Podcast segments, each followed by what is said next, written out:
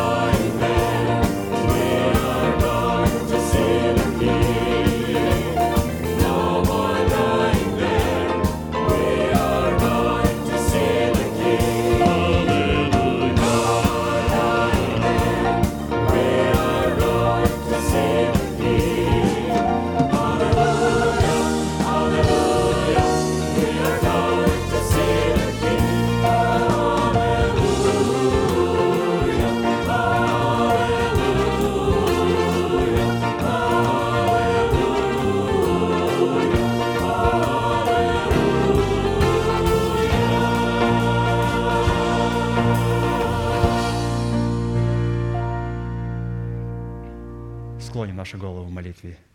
Дорогой Небесный Отец, во имя Иисуса Христа, мы благодарны имени Твоему Святому за вновь представленную привилегию быть на месте, которое чертила десница Твоя для поклонения Твоему святому имени.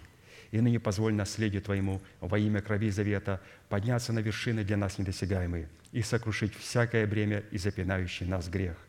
Да будут прокляты в этом служении, как и прежде, все дела дьявола, болезни, нищета, преждевременная смерть, демоническая зависимость, всевозможные страхи, депрессии, разрушения, косность, невежество – все это да отступит от шатров святого народа Твоего.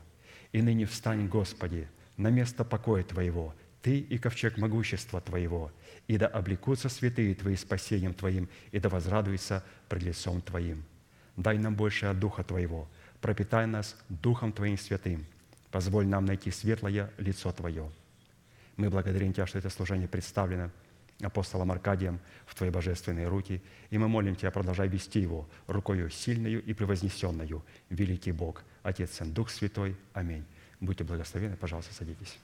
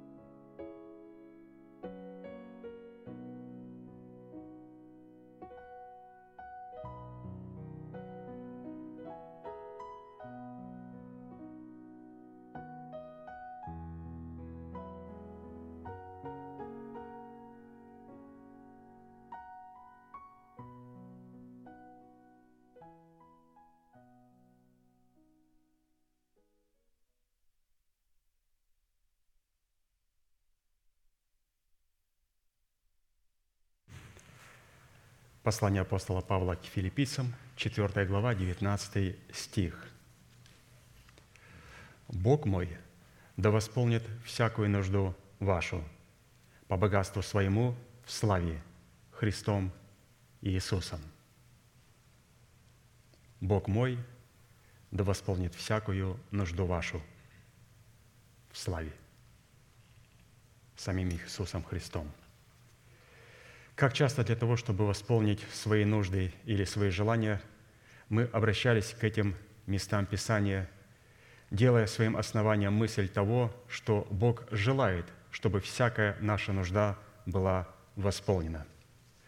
Однако мы мало придавали значения той среде и той сфере, в которой Бог обязался восполнять нашу всякую нужду. И этой средой является Его слава. Бог мой да восполнит всякую нужду вашу в славе. Давайте посмотрим, с чем сопряжена слава Божия. Малахия 2 глава, 2 стих. «Если вы не послушаетесь и если не примете к сердцу, чтобы воздавать славу имени Моему, говорит Господь Саваоф, то я пошлю на вас проклятие и прокляну ваши благословения, и уже проклинаю, потому что вы не хотите приложить к тому сердце». Многие святые сегодня живут в нищете, потому что непослушны законам и библейским принципам экономики и богатства. Нищета – это не просто социальное положение. Нищета – это дух и проклятие. Нет никаких шансов избежать последствия, если мы сами впускаем проклятие в нашу жизнь и в наш дом. Так, для примера, непослушание и грех Адама – принесли на землю проклятие нищеты для всего человечества, потому что он на определенном этапе своей жизни отказался воздавать славу Богу. Для Адама воздаяние славы Богу выражалось в том, чтобы то, что находится в его распоряжении, но принадлежит Богу, отдавать Богу. То есть не прикасаться к этому. Потому что все то, что принадлежит Богу, является святыней – и находится под заклятием. Мысль о том, что отдавание десятины приношений Богу является воздаванием славы Богу и высвобождением в нашу жизнь благословений, разлита во всем Писании. Но мы сейчас приведем одно место Священного Писания, которое говорит, что значит воздавать славу Богу, чтобы находиться в атмосфере Его славы. Первое Паралипоменон, 16 глава, 29 стих – воздайте Господу славу имени Его. Вопрос. Израиль задает, а как воздать Яхве славу? И ответ. Возьмите дары, идите пред лице Его, поклонитесь Господу в благолепии святыни Его. Вот так, святые, необходимо воздавать славу Богу. То есть Господь хочет восполнить всякую нашу нужду, но это может сделать только в атмосфере славы – атмосфера славы создается тогда, когда мы воздаем славу Богу. А воздавать славу Богу возможно только тогда, когда мы чтим Бога десятинами и приношениями. Поэтому если возьмем вот эти два места, Филиппийцам 4 глава 19 стих, и соединим с первым паралипоменон, 16 глава 29 стих, у нас получится а, более обширная и понятная формула благословения.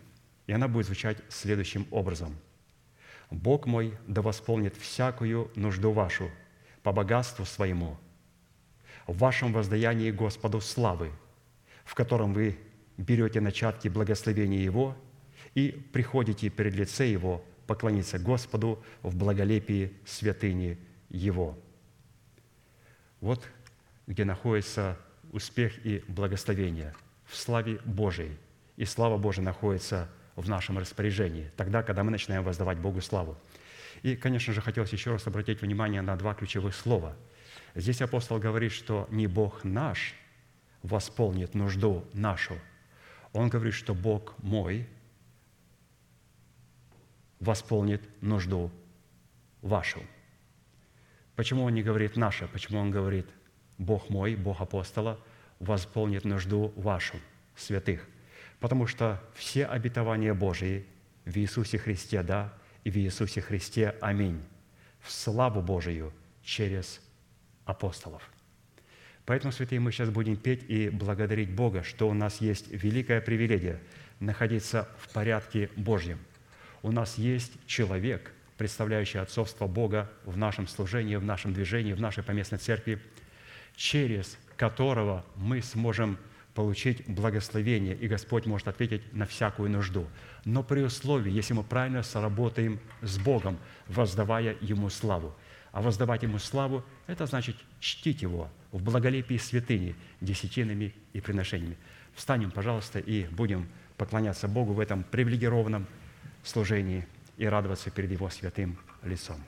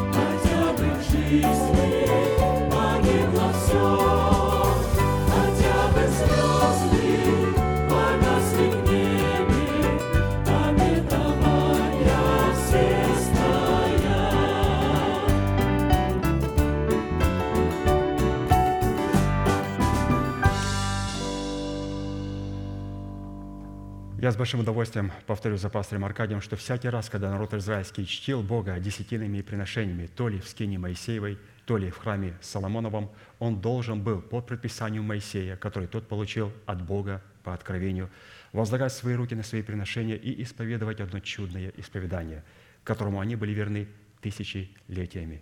Мы с вами, будучи тем же Израилем, привитые к тому же корню, питаясь соком той же маслины, сделаем то же самое – протяните вашу правую руку, символ правовой деятельности, и, пожалуйста, молитесь вместе со мною.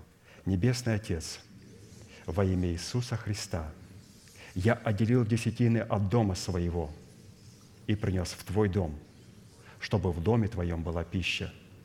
Я не отдаю в печали, я не отдаю в нечистоте, я не отдаю для мертвого. Я глубоко верю в Твое неизменное Слово и рад, что имею привилегию выражать мою любовь и признавать Твою власть.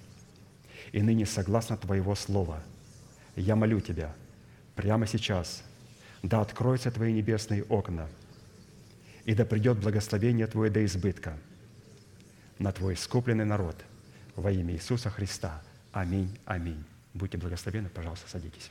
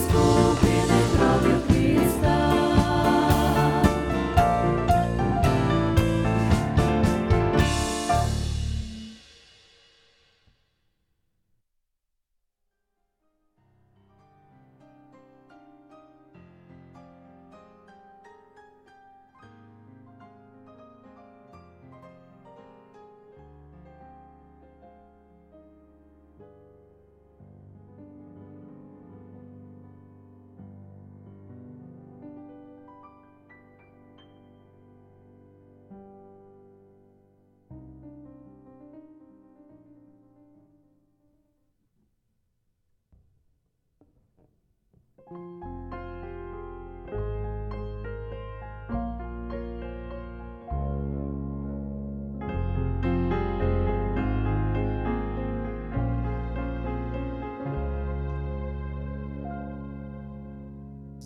на земле, где ты.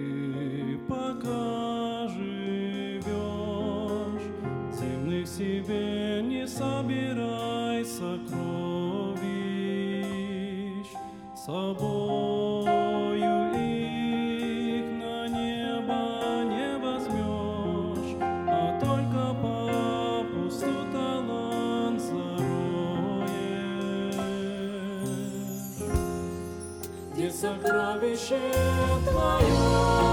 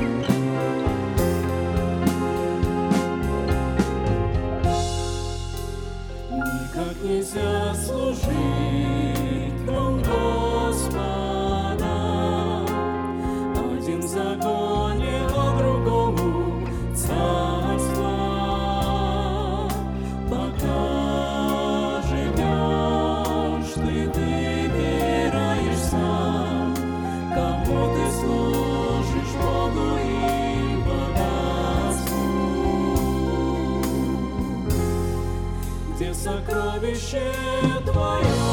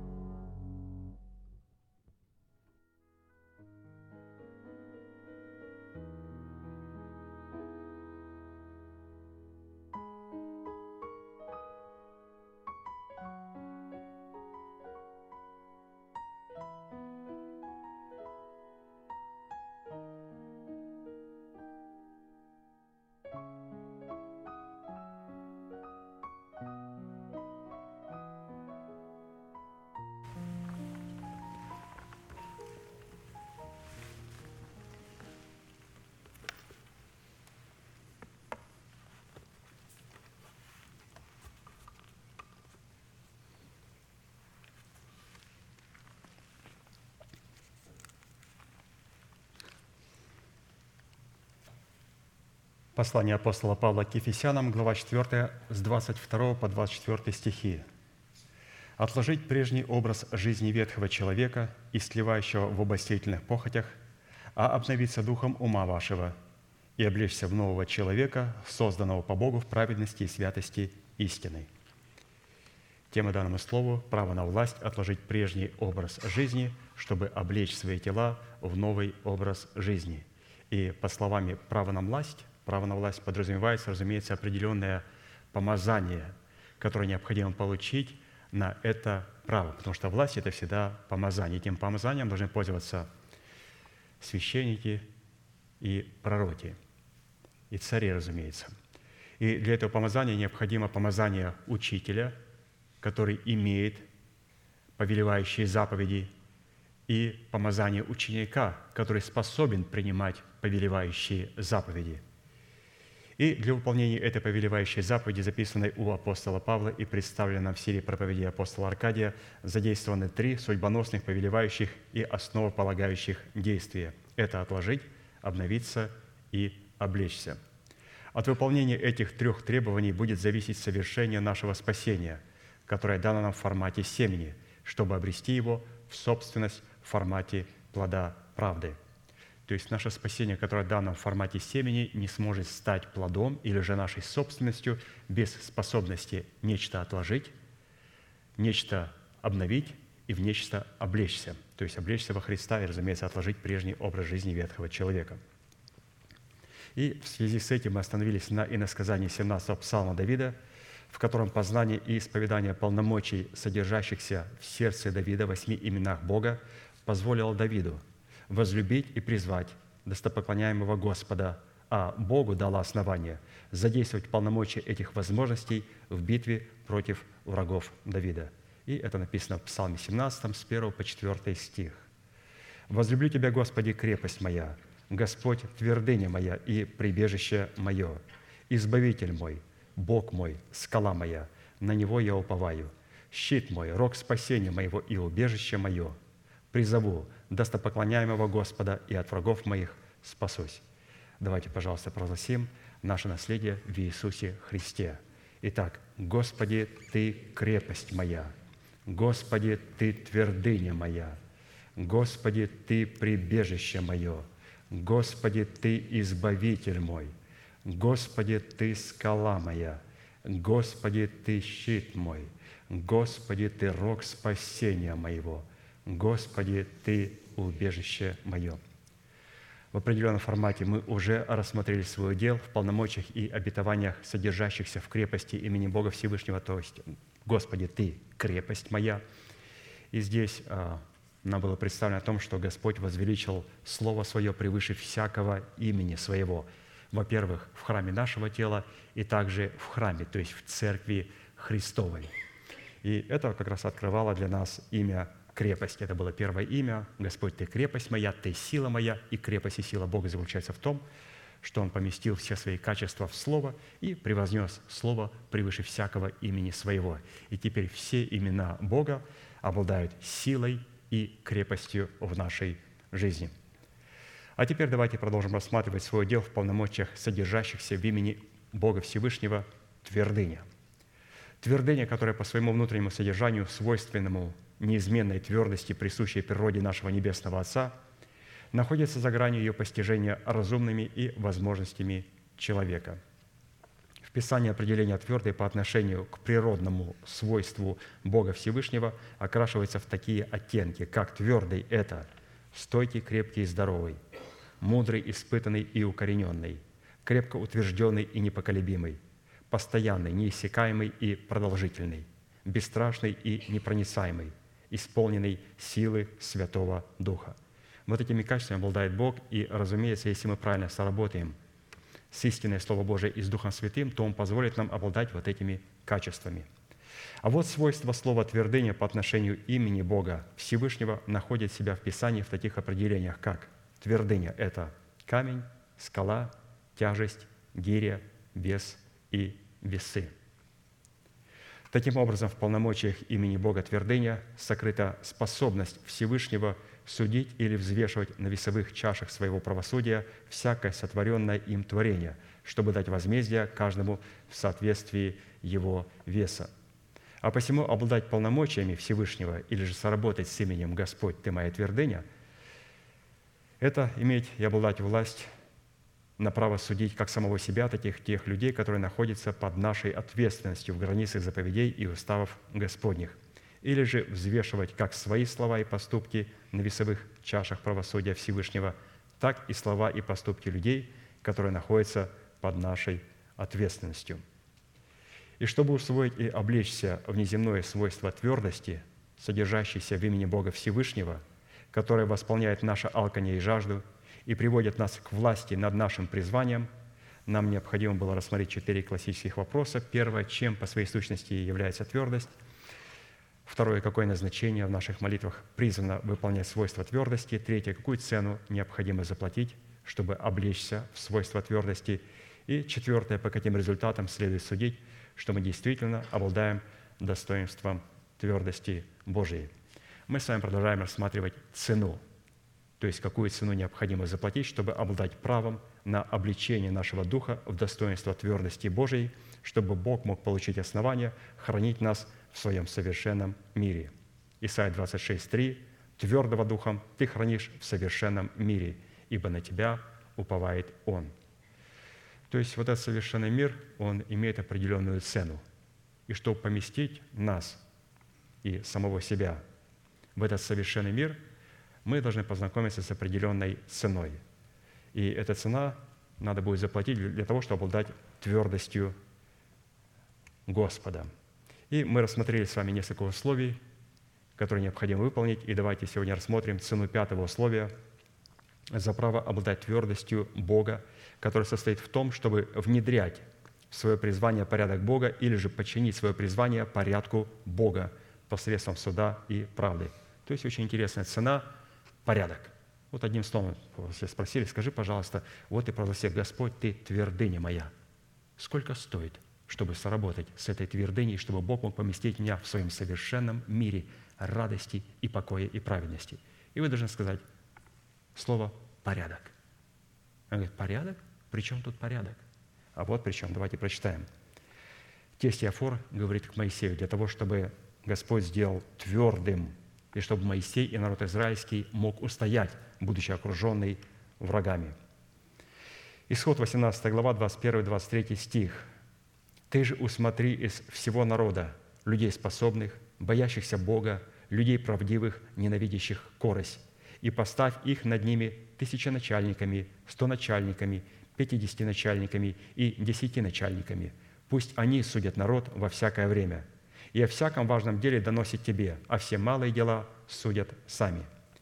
И будет тебе легче, и они понесут с тобою бремя. Если ты сделаешь это, и Бог повелит тебе, то ты можешь устоять, и весь народ сей будет отходить в свое место с миром. Сегодня мы продолжим с вами рассматривать не отдельный начальствующий состав – а отдельного человека, призванием которого является начальство над самим собой в границах заповедей и уставов, которые определяют порядок, по которому функционирует тело Христова, и только затем начальствующий состав, чтобы знать, в каких границах мы призваны подчинять себя их Слову.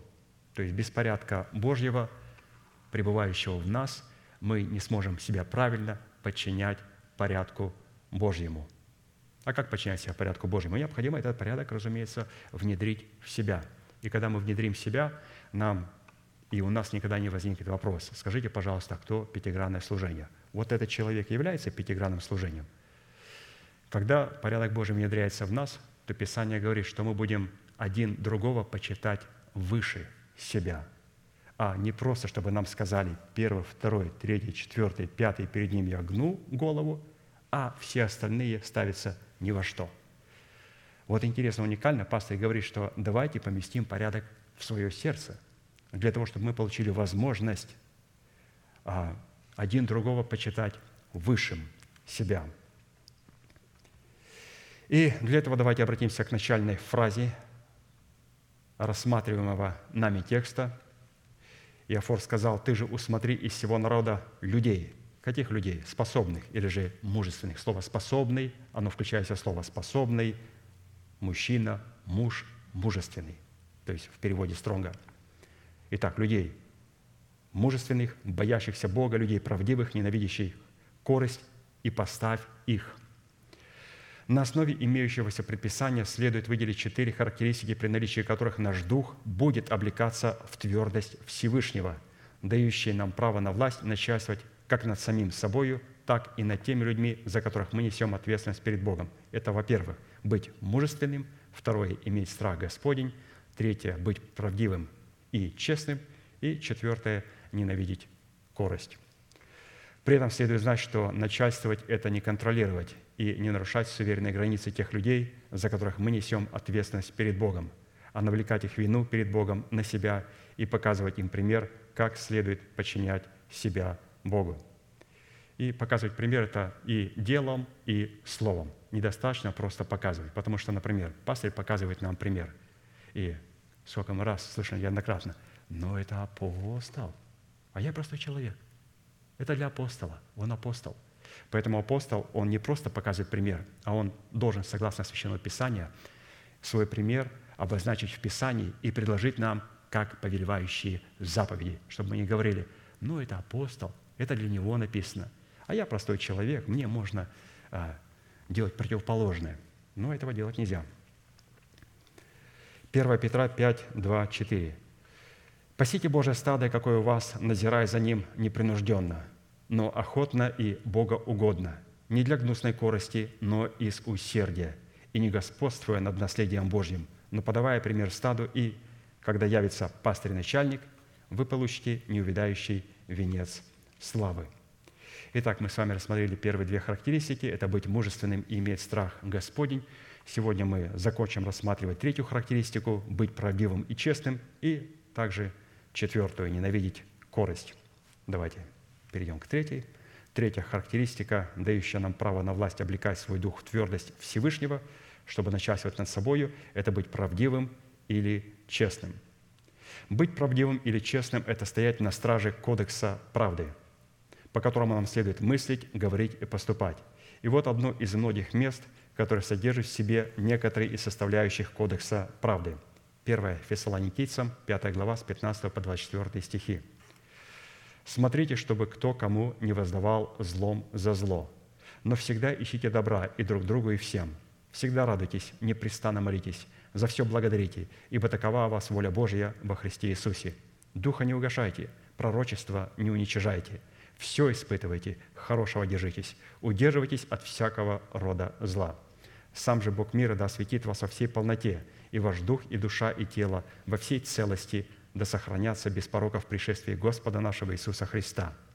Верен призывающий вас, который и сотворит сие». В данном месте Писания представлены роли Бога и человека, дающими нам право на власть облекать свой дух в твердость Всевышнего, чтобы начальствовать над собою. Если мы выполним свою часть работы, то у Бога появится основание выполнить обещанную им часть работы – чтобы осветить нас во всей полноте, так, чтобы наш дух, душа и тело могли сохраняться без порока в пришествии Господа нашего Иисуса Христа.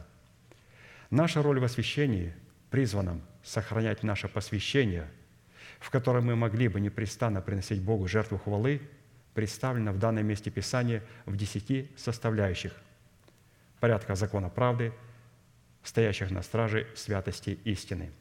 Это никому не воздавать злом за зло – всегда искать добра друг другу и всем, всегда радоваться, непрестанно молиться, за все благодарить, духа не угошать, пророчество не уничижать, испытывать, что благоугодно Богу, держаться хорошего и удерживаться от всякого рода зла. Каждый из десяти приведенных признаков находится друг в друге, исходит друг из друга, усиливает друг друга, дополняет друг друга и определяет истинность друг друга – а посему истинность каждого признака проверяется присутствием в нем других признаков, которые в своем составе или в своем слиянии являют чудное равновесие совершеннейшего знания. И мы с вами прошли из Кодекса правды, Кодекс правды, который присутствует в нашем сердце. Этот Кодекс правды есть у нас в церкви, в законодательстве церкви. Также есть, разумеется, кодекс или же конституция в стране, по которой говорят о том, что мы можем говорить, как мы можем поступать. То есть мы видим, что везде, где присутствуют люди, необходим кодекс, необходима конституция, необходимы определенные правила, по которым надо жить, мыслить и поступать. Ну, для нас представлен кодекс правды. И сегодня мы рассмотрим десятую составляющую кодекса правды, которая сможет нам прийти и помочь прийти нам а, к своему призванию – воцарение воскресения Христова в наших делах, в телах. И вот десятая составляющая. Условия, чтобы быть правдивым и стоять на страже своего посвящения Богу истинное освящение, чтобы начальствовать над собою, это удерживаться от всякого рода зла. Удерживаться от всякого рода зла и удерживаясь от всякого рода зла, мы тем самым стоим на страже своего посвящения, истинное освящение, отделяя чистого от нечистого и святое от несвятого, что дает Богу основание облечь наш дух в твердость своего имени – чтобы мы могли войти в неисследимое наследие Христова и насладиться множеством Его мира. Чтобы удерживаться от всякого рода зла, необходимо обладать способностью питаться молоком и медом, чтобы разуметь отвергать худое и избирать доброе. Исайя 7, 15 написано, что Он, то есть Христос, будет питаться молоком и медом, доколе не будет разуметь отвергать худое и избирать доброе. То есть, если Господь Иисус нуждался в этом, то для того, чтобы обладать кодексом правды в своем сердце и удерживаться от всякого рода зла, нам необходимо питаться молоком и медом. А где можно питаться молоком и медом? На интернете? Там яд. Вот наши святые красиво спели песень. Мы что выбираем? Мы выбираем правду или яд? Вот там есть яд. А молоко и мед, оно есть только у матери – есть на Сионе, то есть есть в Церкви Христовой. А чтобы разуметь, отвергать худое и избирать доброе, необходимо обладать в своем духе ясным определением того, что в очах Бога является злом, а что является добром. Добро – это в первую очередь генетическая программа жизни вечной, воплощенная в Слове, исходящая из уст Бога, носителем которой является наш новый человек. В то время как зло это в первую очередь генетическая программа вечной смерти, воплощенная в Слово, исходящее из уст дьявола, носителем которой является ветхий человек. Однако исполнительная сила и власть этих программ состоит в том, что утверждаться или ратифицироваться эти программы могут только через уста человеков, которые сами решают, представителями и выразителями каких уст им следует быть? Представителями уст Бога или представителями уст дьявола? То есть мы через исповедание наших уст являем представительство, либо представительство Бога в нашей жизни, либо представительство дьявола в нашей жизни. Разумеется, кто говорит, новый человек или ветхий человек.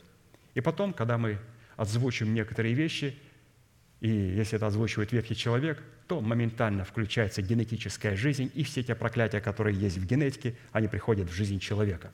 Но если мы исповедуем новым человеком, нашим духом истину Божию, то она отключает все генетические проклятия и подсоединяет нас к генетическим благословениям небесным и приводит их в нашу жизнь. То есть какие слова мы, святые, говорим? Кто является источником – дьявол, который говорит через ветхого человека, либо Дух Святой, говорящий через нас, Дух, Слово Божие, которое записано в нашем сердце.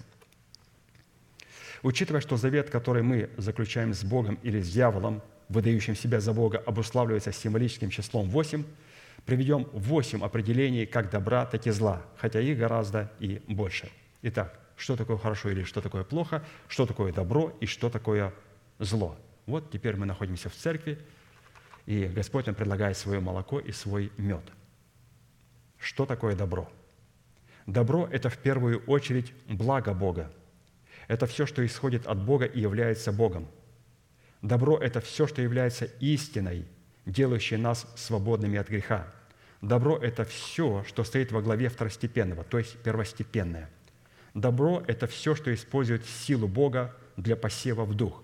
Добро – это все, что не уравнивается с Богом, и все, что не превозносится выше Бога. То есть это обновленное мышление. Добро – это все, что разумеет делать добро и делает его. Это добро. Что же такое зло? Ну, разумеется, зло – это будет совершенно противоположные определения. Зло – это в первую очередь искусная подделка благ Бога. Зло – это все, что исходит не от Бога, выдавая себя за Бога. Это лжеапостолы, лжепророки, лжебратья. Зло – это все, что выдает себя за истину, не будучи истиной. Это иное благовествование, которое приходит через лжепосланников. Зло – это все, что заменяет главное второстепенным. И когда церковь говорят о том, что она должна обогатиться благословениями, исцелением, помазанием, полностью игнорируя благословляющего, помазующего и исцеляющего Господа. Зло – это все, что использует силу Бога для посева в плоть. То есть я живу святой жизнью, и благочестие служит для прибытка, для процветания. Мы не живем святой жизнью, чтобы процветать. Мы живем святой жизнью, потому что это заповедь Господня, чтобы мы явили плод правды в своей жизни – Зло – это все, что использует силу Бога для посева в плоть. Зло – это все, что уравнивается с Богом, это все, что превозносится выше Бога. То есть это плотское мышление. И зло – это все, что разумеет делать добро и в это же самое время не делает его. Разумеет делать и знает, что такое добро и как делать добро, и не делает этого. Писание говорит, это зло – Исходя из выше приведенных определений, следует, чтобы удерживаться от всякого рода зла, необходимо усматривать свои погрешности в мыслях, словах и поступках, под которыми разумеются ошибки и неумышленный грех. То есть вот с чего начинается удержание от всякого рода зла. То есть необходимо усматривать не грехи, а все начинается с погрешностей, неправильные мысли, неправильные слова – неправильные поступки. Я этого не хотел.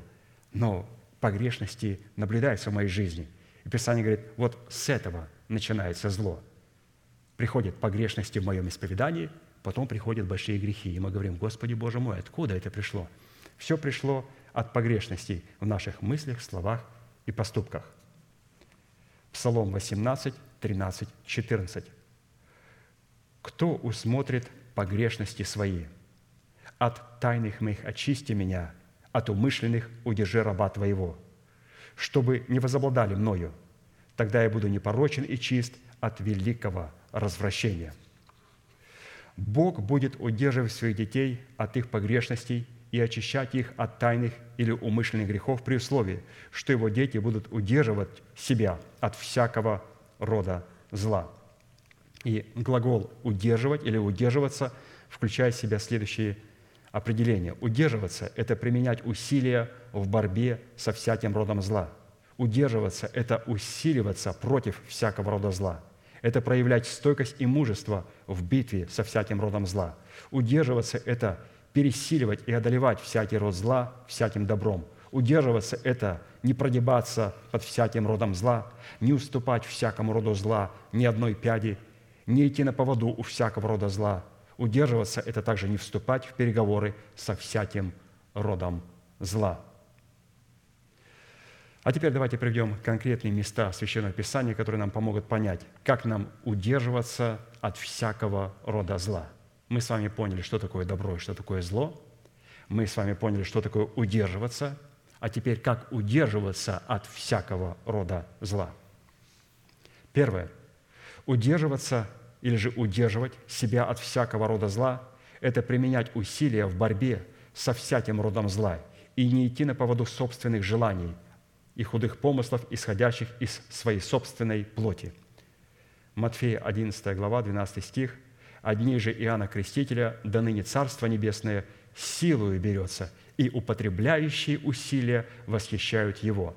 То есть употребляющие усилия – это не просто человек, который употребляет усилия, чтобы что-то взять в посвящении, а это человек, во-первых, который употребляет усилия свое в освящении, когда он удерживается от всякого рода зла. Если мы не сможем удержаться от всякого рода зла, то мы не сможем и взять от Бога всякое добро, который лежит на нашем счету в Иисусе Христе. Второе. Удерживать себя от всякого рода зла – это усиливаться против всякого рода зла. Усиливаться. Второе царство, 3 глава, 1 стих. «И была продолжительная распря между домом Сауловым и домом Давидовым. Давид все более и более усиливался, а дом Саулов более и более ослабевал». То есть здесь представлены два дома. Это ум Христов и наше плотское мышление. И обратите внимание, когда один ослабевает, плотской ум, тогда другой дом, дом Давидов, усиливается. Это ум Христов. И чему мы даем сегодня прерогативу? Дому Давида, уму Христову, или же нашему плотскому уму, дому Саулова. Согласно Писанию, дом Саулов более и более должен ослабевать в нашей жизни. Третье.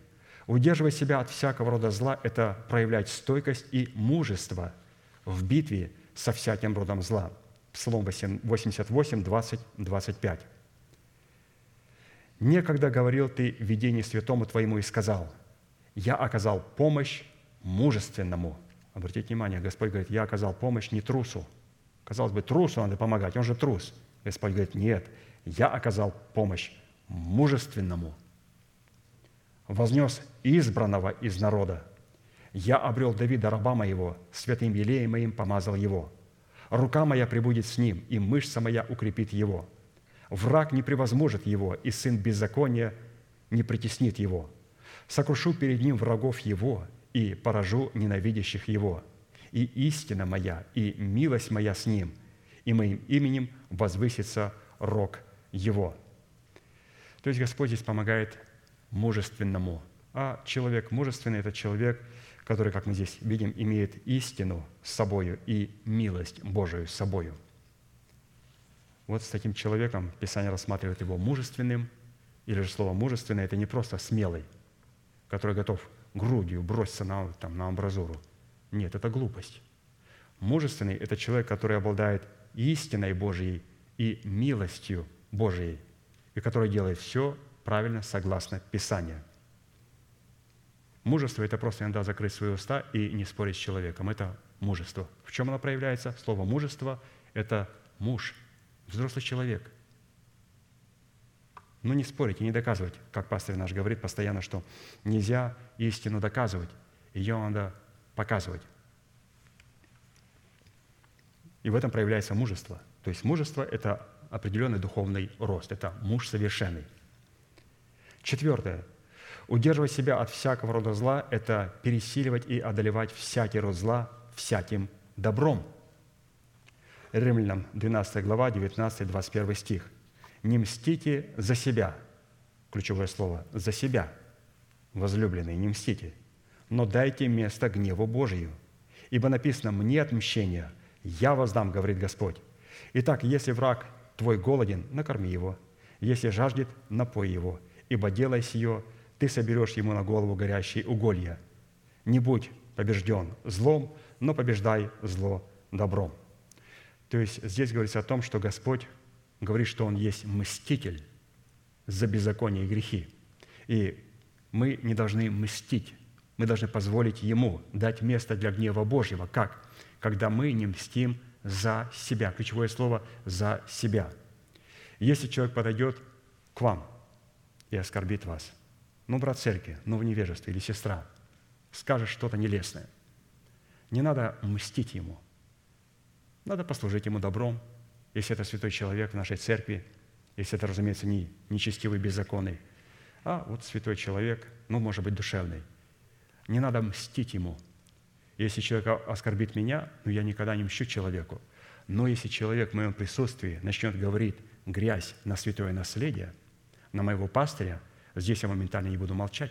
Здесь скажу, да запретить тебя Господь в моем присутствии, никогда не говори негативное на моего пастыря. Так же и вы, святые, должны поступать. Когда говорят что-то против вас, перенесите. Попробуйте победить зло добром. Но если в вашем присутствии начинают поносить церковь, поносить истину и поносить помазанника Божия, это преступно молчать. Здесь необходимо сказать, да запретит тебе Господь, и если ты хочешь приходить в мой дом, никогда не говори негативно про те вещи, которые для меня являются дорогими. Пятое. Удерживать себя от всякого рода зла – это не малодушествовать и не прогибаться под всяким родом зла. Числа 21 глава, 49 стих. «От горы Ор отправились они путем Черного моря, чтобы миновать землю Едома. И стал малодушествовать народ на пути, и говорил народ против Бога и против Моисея, «Зачем вывели вы нас из Египта? Чтобы умереть нам в пустыне, ибо здесь нет ни хлеба и воды, и душе, и душе нашей опротивила эта негодная пища манна». И послал Господь на народ ядовитых змей, которые жалили народ, и умерло множество народа из сынов Израилевых. И пришел народ к Моисею и сказал, «Согрешили мы, что говорили против Господа и против Тебя. Помолись Господу, чтобы Он удалил от нас змеев». И помолился Моисей о народе, и сказал Господь Моисею, «Сделай себе змея и выставь его на знамя, и ужаленный, взглянув на него, останется жив». И сделал Моисей медного змея, и выставил его на знамя. И когда змей ужалил человека, он, взглянув на медного змея, оставался жив. То есть Господь а, не повелел змеям, а ну-ка, змеи, убирайтесь вон. Он говорит, змея – это малодушие. От малодушия можно избавиться, избавиться только крестом Господа Иисуса Христа. Он говорит, сделай медного змея и повесь его на знамя, то есть на крест. Змея. И змеи будут продолжать вас жалить но вы крестом Господа Иисуса Христа умершляете ваше малодушие. Вот единственный способ. Есть некоторые качества, которые мы не можем изгнать. Есть качества, которые должны просто умереть в смерти Господа Иисуса Христа, когда мы смотрим на Его смерть и преображаемся и соединяемся с Ним подобием смерти. Ну вот малодушие, душевность. Мы не можем сказать, что убирайся во имя Иисуса Христа. Для этих вещей надо умирать в Иисусе Христе – Шестое. Удерживать себя от всякого рода зла – это не уступать всякому роду зла ни одной пяди. Галатам 2, 4, 5.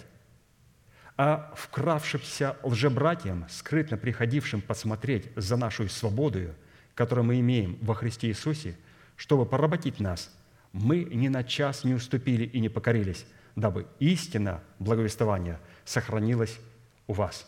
Посмотрите, у этого человека не было никакого малодушия. Он говорит, что пришли лже-братья посмотреть за нашу свободу для того, чтобы поработить их. Это были люди из обрезанных, которые говорили, да, это хорошо, Иисус – это хорошо, но все-таки этого недостаточно. Необходимо соблюдать закон, необходимо обрезываться, необходимо делать вот это, вот это и вот это. А вот эта свобода, о которой вы говорите, это, знаете, так, под большим вопросом.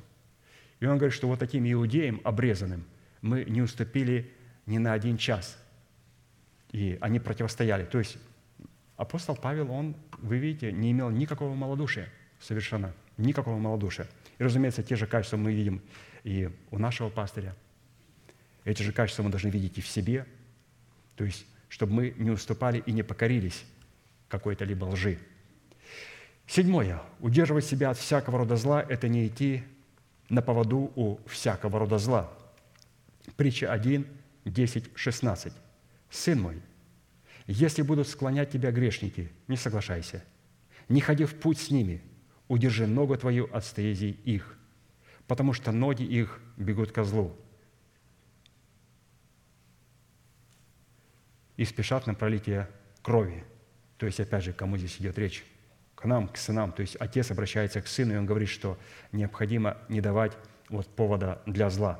И если грешники будут нас а, на свои пути навлекать, то вопрос, а как они могут навлекать, когда Писание говорит, что худые сообщества развращают добрые нравы, поэтому любая дружба с людьми, и мы не просто говорим «люди этого мира», это вообще не обсуждается. Люди этого мира, они никогда не могут быть близкими нашими друзьями, никогда. Это могут быть партнеры по бизнесу, при том такие далекие. С ними можно говорить, заключать бизнес, сделки и так далее. А дружить надо только с ближним. Вот как Иисус Христос. Как люди, которые смогут помазать наши раны, когда мы будем нуждаться в этом. Как люди, которым мы можем послужить. Это тоже наши ближние. святые дети Божии. Вот это ближние, с которыми надо дружить. А вот худые сообщества, если они бывают в церквах иногда, иногда бывают в мире, с ними нельзя дружить, потому что это все развратит нас. И восьмое. Удерживать себя от всякого рода зла – это не вступать в переговоры со всяким родом зла, избегать и не общаться с худыми сообществами, которые являются носителями зла. 1 Коринфянам 15 глава, 33-34 стих. «Не обманывайтесь, худые сообщества развращают добрые нравы. Отрезвитесь, как должно, и не грешите, ибо к стыду вашему скажу, некоторые из вас не знают Господа». Еще одно место. 2 Фессалоникийцам, 2 глава, 7 стих.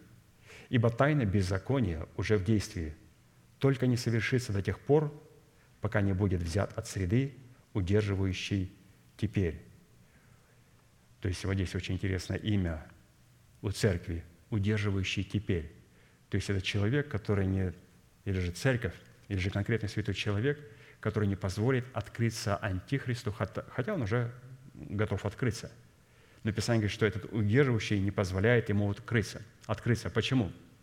Потому что удерживать – это, во-первых, удерживаться от всякого рода зла – и вот когда мы имеем способность такие святые удерживаться от всякого рода зла, это говорит о том, что у нас есть кодекс правды в нашем сердце.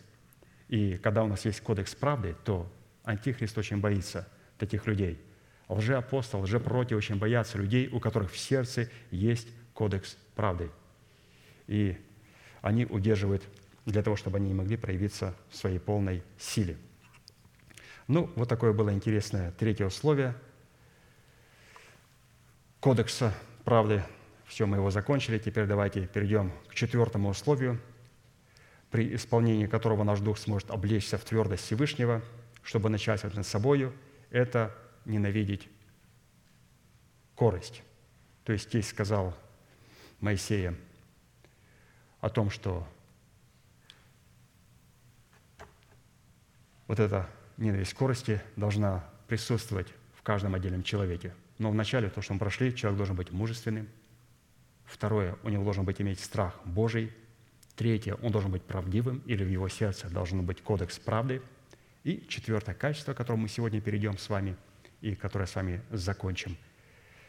Эти люди должны ненавидеть корость. То есть это очень такое важная истина, которую необходимо знать нам. Как во времена Ветхого Завета, так и на заре Нового Завета – пророки и апостолы, движимые Святым Духом, постоянно убеждали детей Божьих выкорчевывать в себе корость, унаследованную от суетной жизни отцов, и никогда не использовать общение друг с другом в целях гнусной и постыдной корости. 1 Петра 5, 2, 4.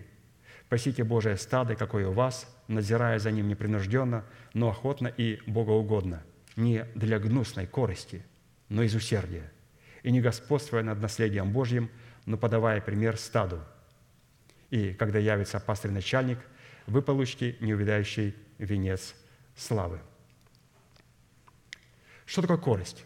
Если нам необходимо возненавидеть корость, то мы должны дать определение корости. Корость – это сребролюбие или зависимость от денег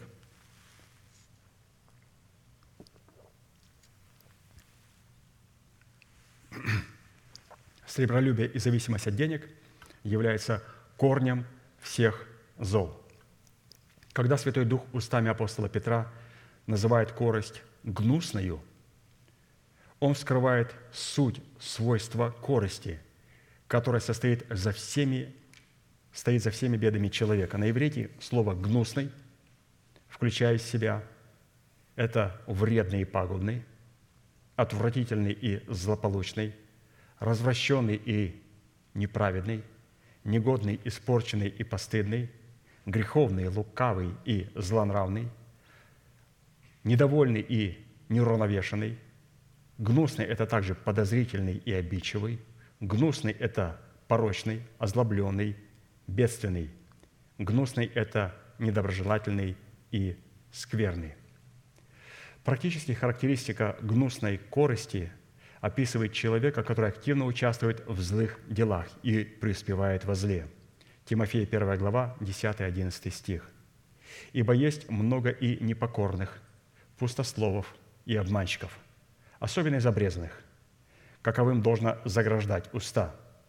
Они развращают целые домы, уча, чему не должно, из постыдной корости. Итак, была гнусная корость, теперь корость представлена как постыдная корость. Слово «постыдное» – это посрамление и позор, это бесчестие, бесславие и мерзость. Постыдное – это стыд, срамота, нагота, утрата и утрата невинности. Вот это называется слово «постыдное» или же «постыдная корость». 1 Тимофея 6, 6, 22, выборочно. «Великое приобретение – быть благочестивым и довольным, ибо мы ничего не принесли в мир, явно, что ничего не можем и вынести из него. Имея пропитание и одежду, будем довольны тем. А желающий обогащаться впадает в искушение и в сеть, и во многие безрассудные и вредные похоти, которые погружают людей в бедствие и пагубу, ибо корень всех зол есть сребролюбие». И вас спросят, что такое сребролюбие? Это гнусная корость, и это постыдная корость. Это стыдное качество для христианина.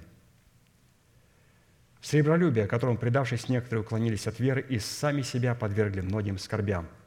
Ты же, человек Божий, убегай сего, а преуспевай в правде, благочестии, вере, любви, терпении, кротости. Когда в Писании говорится, что первый мир был потоплен водою, потому что их мысли были постоянным злом в очах Бога, то имеется в виду, что эти злые мысли являлись результатом их гнусной корысти.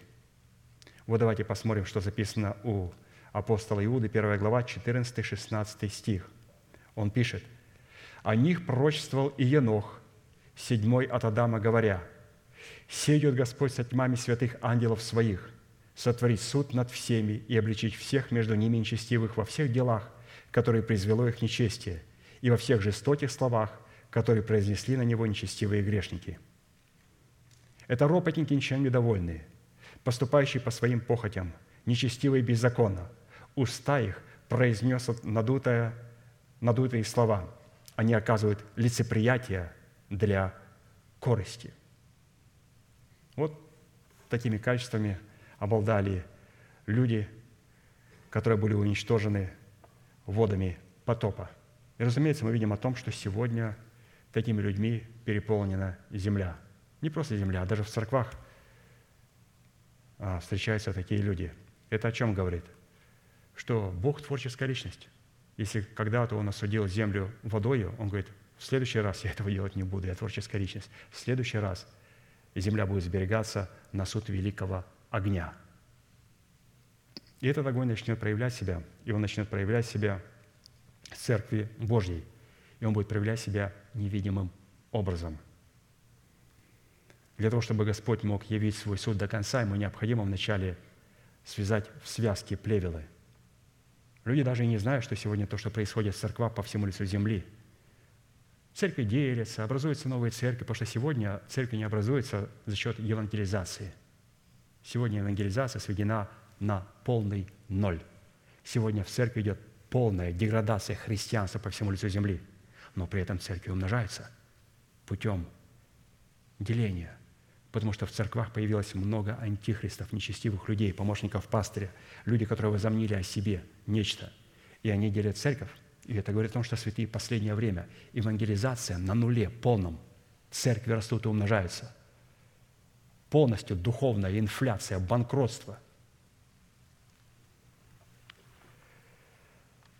Чтобы подтвердить истинность своего посланчества, благовествовать Евангелие Христова, апостол Павел говорил, что, исполняя свое призвание, он никогда не имел видов корости.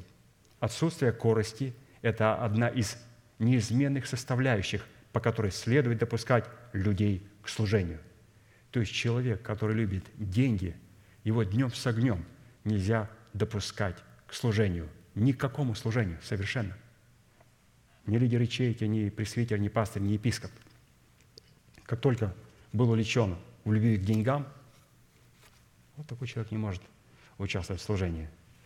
1 Фессалоникийцам 2, 3, 6.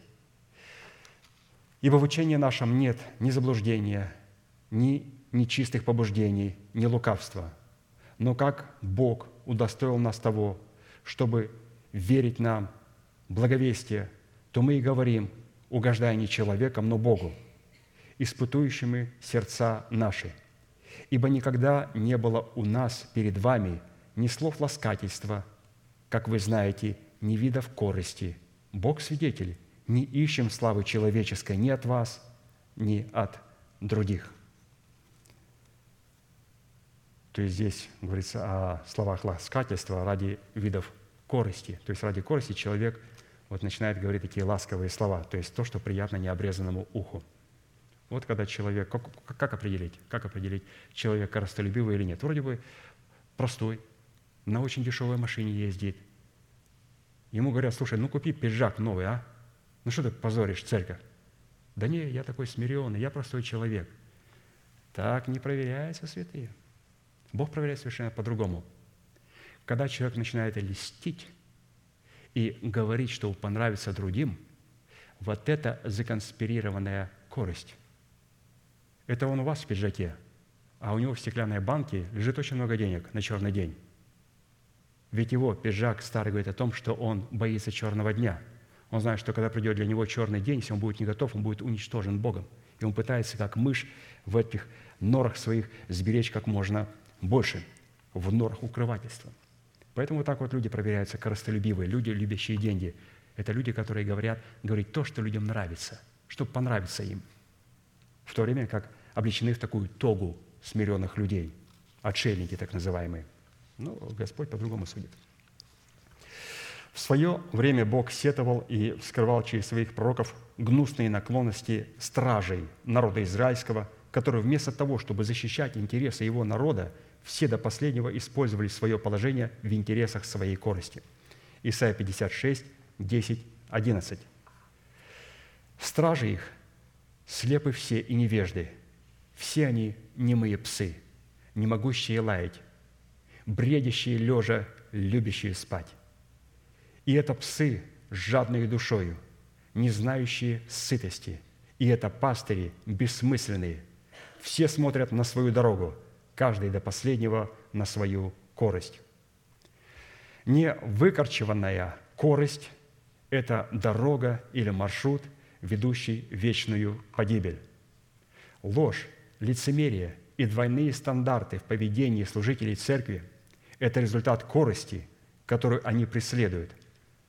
При этом под коростью следует также иметь преследование своей известности или пиара. То есть многим людям не нужны деньги. Они понимают, что э, они не смогут их использовать, потому что надо же играть роль смиренного человека, поэтому им достаточно вот известности и пиара. И ради известности и пиара они готовы отдать все, только чтобы быть в человеческой славе. Исайя 33, 14, 16. «Устрашились грешники на Сионе. Трепет овладел нечестивыми. Кто из нас может жить при огне пожирающем? Кто из нас может жить при вечном пламени? Тот, кто ходит в правде и говорит истину, кто презирает корость от притеснения, удерживает руки свои от взяток, затыкает уши свои, чтобы не слышать о кровопролитии, и закрывает глаза свои, чтобы не видеть зла, тот будет обитать на высотах, убежище его неприступные скалы. Хлеб будет дан ему, вода у него не иссякнет. Когда эмиссары Мамоны, облеченные в тогу служителей Господних, по-живому вырывают отдельные места Писания и придают им иной смысл, убеждая людей, что материальный успех определяет независимость от духа нищеты и уровень духовной зрелости, они преследуют в отношениях с Богом и друг с другом интересной, гнусной и постыдной корости. То есть вот у эмиссаров Мамоны, которые проповедуют лжепроцветание, вот у них как у никого очень ярко проявляется корость. Чтобы избежать и не преследовать гнусной и постыдной корости в своих отношениях с Богом и друг с другом, необходимо преклонить сердце свое к откровению Господним через наставление вере. Так и написано. Давайте послушаем святые. Рецепт. Рецепт от гнусной и постыдной корости. Таблеточка. Рецепт. Преклони сердце мое к откровениям Твоим, а не к корости. То есть необходимо преклонить сердце к откровениям Божьим, а не корость. Это говорит о том, что это есть рецепт против гнусной и постыдной корости. В данном воззвании преклонение нашего сердца к откровениям Господним противопоставлено преклонению нашего сердца корости. Именно то, к чему преклонено наше сердце, то и будет являться нашим прибежищем, нашим покровом, нашим упованием и нашим сокровищем, нашей целью и нашим поклонением. И давайте посмотрим, что значит преклонить свое сердце. То есть это, оказывается, не просто «покажите, пожалуйста, таблеточку», а то меня замучила гнусная и постыдная корость. Вот таблеточка «преклони свое сердце перед откровением Божьим». И мы получаем эту таблеточку, открываем ее и разворачиваем целую инструкцию, что включает в себя преклонить свое ухо. И там таких пять шагов, каким образом испытывать и применять этот рецепт против постыдной и гнусной корости, которая есть у каждого человека. Потому что корень всех зол сребролюбия, он просто по-разному себя проявляет у всех, он есть у всех, и поэтому это рецепт против вот этой корости. Ну, во-первых, преклонить сердце свое к откровениям Господним означает признать над собой власть благовествуемого слова в лице человека, облеченного полномочиями отцовства Бога и его помощниках, находящихся с ним в одном духе. Вот, пожалуйста, с чего начинается, во-первых, рецепт освобождения от постыдной корости. Если вы сегодня все помощники пастырей, лидеры ячеек, епископы, пресвитеры и другие служители в церквах вот начали избавляться от корости таким образом, они бы пришли к полной победе. Оно начинается с того, чтобы признать над собой власть благовествуемого слова в лице определенного человека. И когда мы признаем власть определенного человека, это есть первый путь к освобождению от корости. Но это не последний путь. Для чего мы это делаем? Во-вторых, чтобы преклонить сердце свое к откровениям Господним, что означает заплатить цену за право на власть, поместить это семя истины слова в добрую почву своего сердца. Вот, пожалуйста, второй шаг. Оказывается, я принял помазанника Божия в свое сердце для того, чтобы освободить свое сердце от мертвых дел. Я думал, что я прав.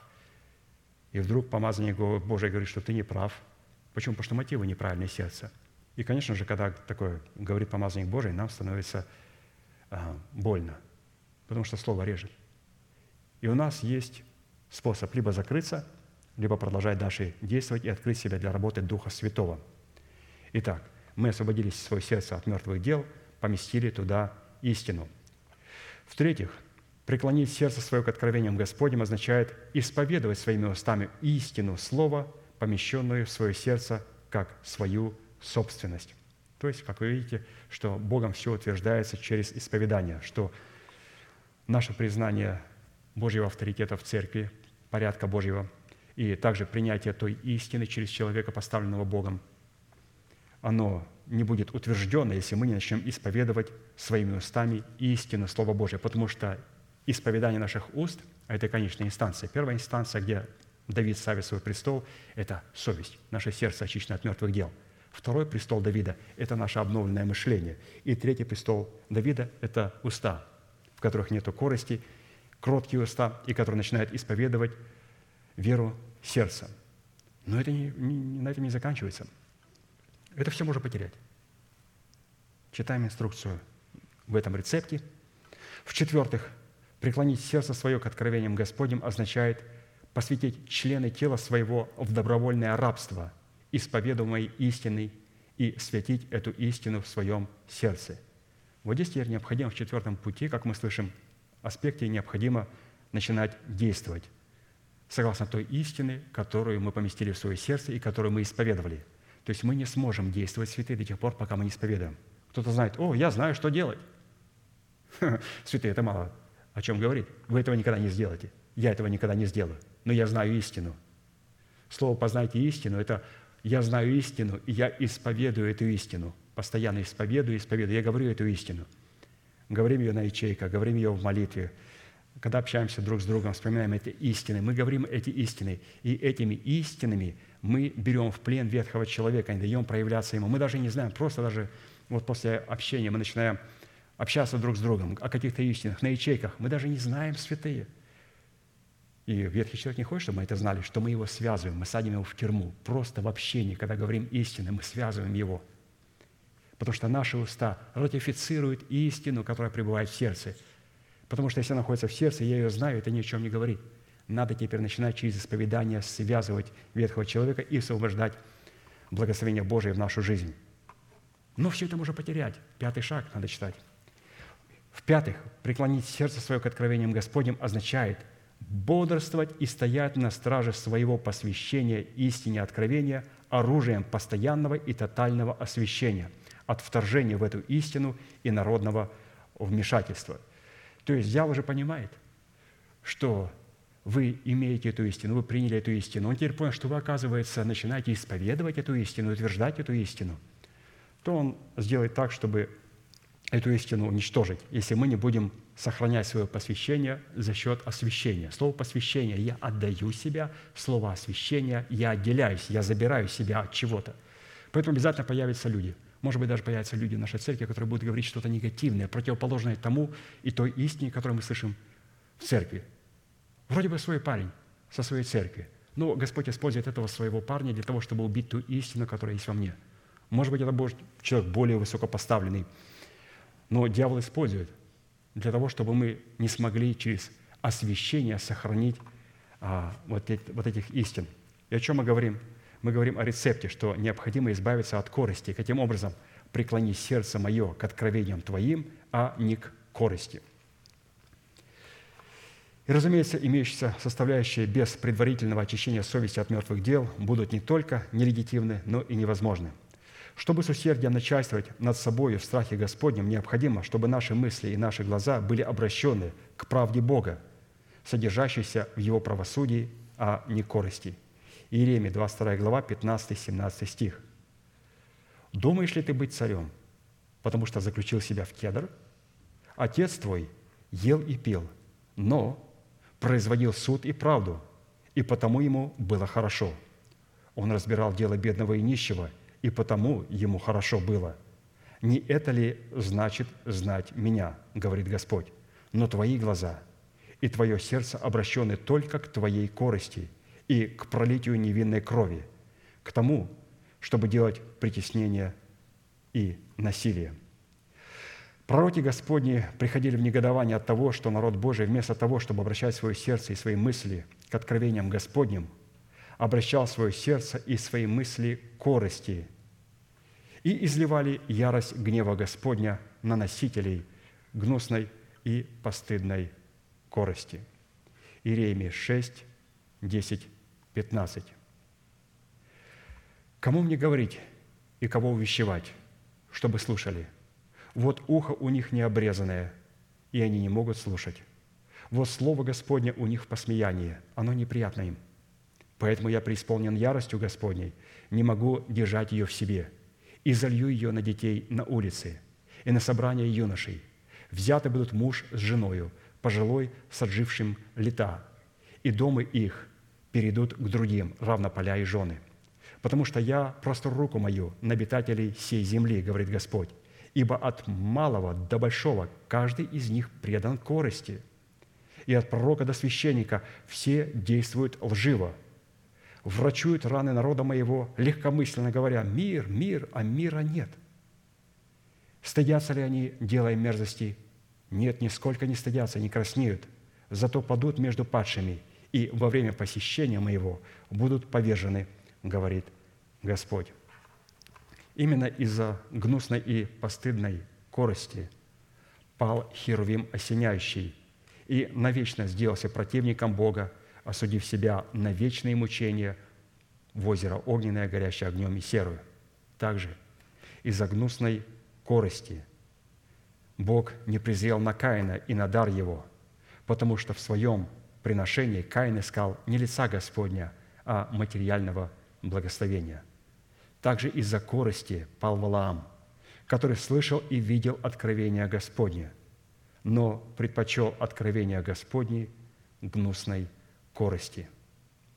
Из-за гнусной корости пал и навсегда потерял достоинство апостола Иуда Искариот, потому что именно из-за гнусной корости он сделался вором и предал своего Господа на позорную смерть.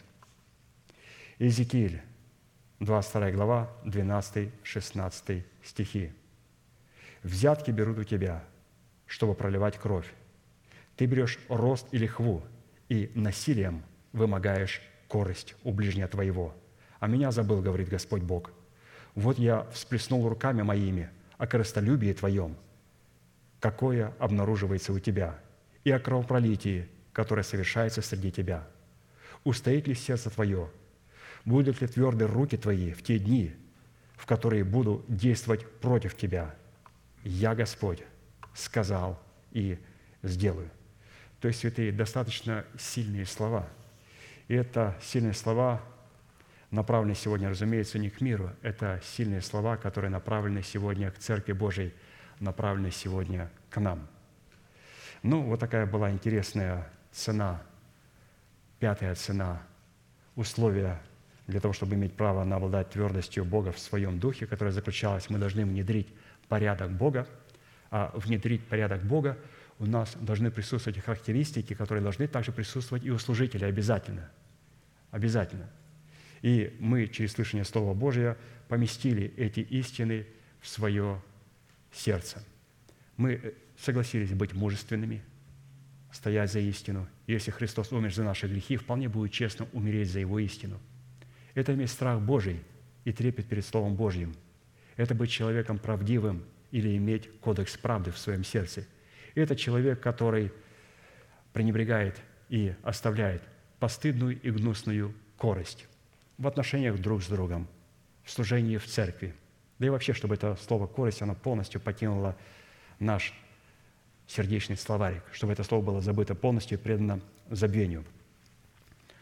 На следующем служении в пятницу мы будем смотреть и рассматривать цену шестого условия за право обладать твердостью Бога в своем духе, которое будет состоять в том, что слова наших уст и помышления нашего сердца были благоугодны перед Богом нашим. То есть здесь пастырь будет нам проповедовать о том, что необходимо очистить свои уста. И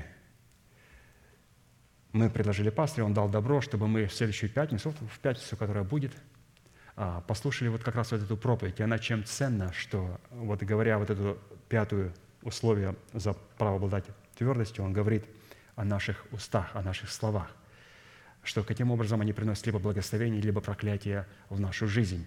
И он там очень красиво всю церковь в пятницу привел к покаянию. Он не вызвал сюда наперед, но мы сидели на своих местах и вместе с ним каялись в своих неправильных словах, в словах, которые могли принести в нашу жизнь какие-то разрушения и проклятия. Поэтому мы спросили у пастора, если а, можно такое, чтобы посмотреть это видео в пятницу. Он говорит, ну, смотрите. Поэтому, святые, в эту пятницу мы будем смотреть вот эту а, проповедь из архива. Она как раз у нас идет а, в том порядке, в котором мы а, изучаем то слово, которое было передано нашим пастырем дорогим. Ну а сейчас мы будем с вами молиться, и мы призываем на это место всякого человека, который хочет разорвать узы греха, похоти, страхов, может быть, узы амбиций, покончить с постыдной и гнусной коростью, и кто хочет через веру своего сердца утвердить праведность на этом месте – утвердить оправдание, поблагодарить Бога за то, что мы имеем в Иисусе Христе. Поэтому мы ждем вас у алтаря и будем молиться нашей молитвой все вместе. Будьте благословены вашей молитве.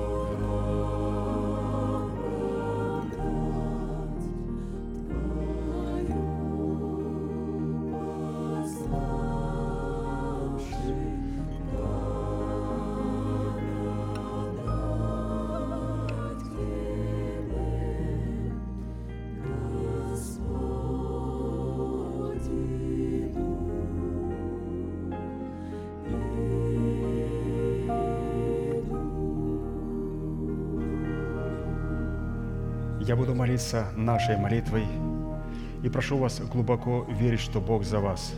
Он не против вас. Он возлюбил вас вечной любовью. Он даровал нам дело своего искупления. Он встал между нами и нашими врагами, чтобы защитить нас и поднять нас до своего уровня. Глаза закрыты – это элемент тайной комнаты. Руки воздеты к небесам – это знак того, что наши руки без гнева и сомнения. Молитесь, пожалуйста, вместе со мной. Небесный Отец, во имя Иисуса Христа, я прихожу к Тебе, и на этом святом месте, в собрании святого народа Твоего, я раскрываю мое сердце, чтобы Ты мог увидеть мою боль, мое страдание, мою рану, нанесенную грехом и похотью, которые я ненавижу и от которых я отрекаюсь. Я прихожу к Тебе с моей болезнью, страхами, попранной честью и поруганным достоинством. Прошу Тебя, прости меня, омой меня, очисти меня, исцели мою рану, восстанови меня и защити меня кровью Сына Твоего. И прямо сейчас, перед небом и адом, я хочу исповедовать, что согласно Твоего Слова я омыт, я очищен, я исцелен, я восстановлен, я оправдан, я спасен. Прощаются грехи ваши и беззакония ваши во имя Иисуса Христа. Да благословит тебя Господь, да презрит на тебя светлым лицом своим и помилует тебя и да даст тебе мир. Да падут вокруг тебя тысячи и десятки тысяч, одесную тебя к тебе не приблизится. Да придут на тебя благословения гор древних и холмов вечных. Да будет низвержена с шумом держава смерти из тела твоего, и да будет на месте ее воздвигнута держава воскресения. Да придет все это на тебя и на все потомство твое во имя Иисуса Христа, и весь народ да скажет Аминь.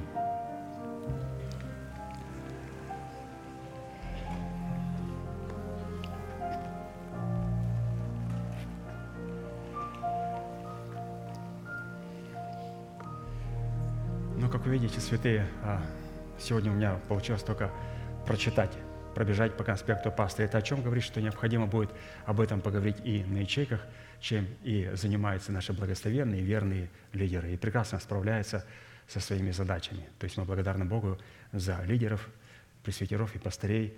То есть это очень ценное служение. Хорошо, святые, давайте закончим нашей неизменной манифестацией могущим же соблюсти нас от падения и поставить пред славою Своею непорочными в радости, единому, премудрому Богу, Спасителю нашему, через Иисуса Христа, Господа нашего, слава и величие, сила и власть, прежде всех веков, ныне и во все веки. Аминь. Благодарю, святые, за ваше служение, за вашу молитву. Следующее собрание будет во вторник в 7 часов вечера на этом же месте. И маленькое объявление. Среди нас присутствуют гости из Лондона. И это сестра Вайва. Пожалуйста, со своей семьей встаньте, пожалуйста. Ну, поаплодируем, пожалуйста. То есть они являются то есть нашими, поэтому если у вас будет возможность, пастор попросил, как и всегда, проявите, пожалуйста, ваше усердие, которое у вас есть. Вот, проявите, приглашайте их, общайтесь с ними, благословляйте их своим а, общением. То есть они приехали совсем ненадолго, поэтому пользуйтесь временем. Ну, хорошо, все, будьте благословенны, увидимся в следующий раз.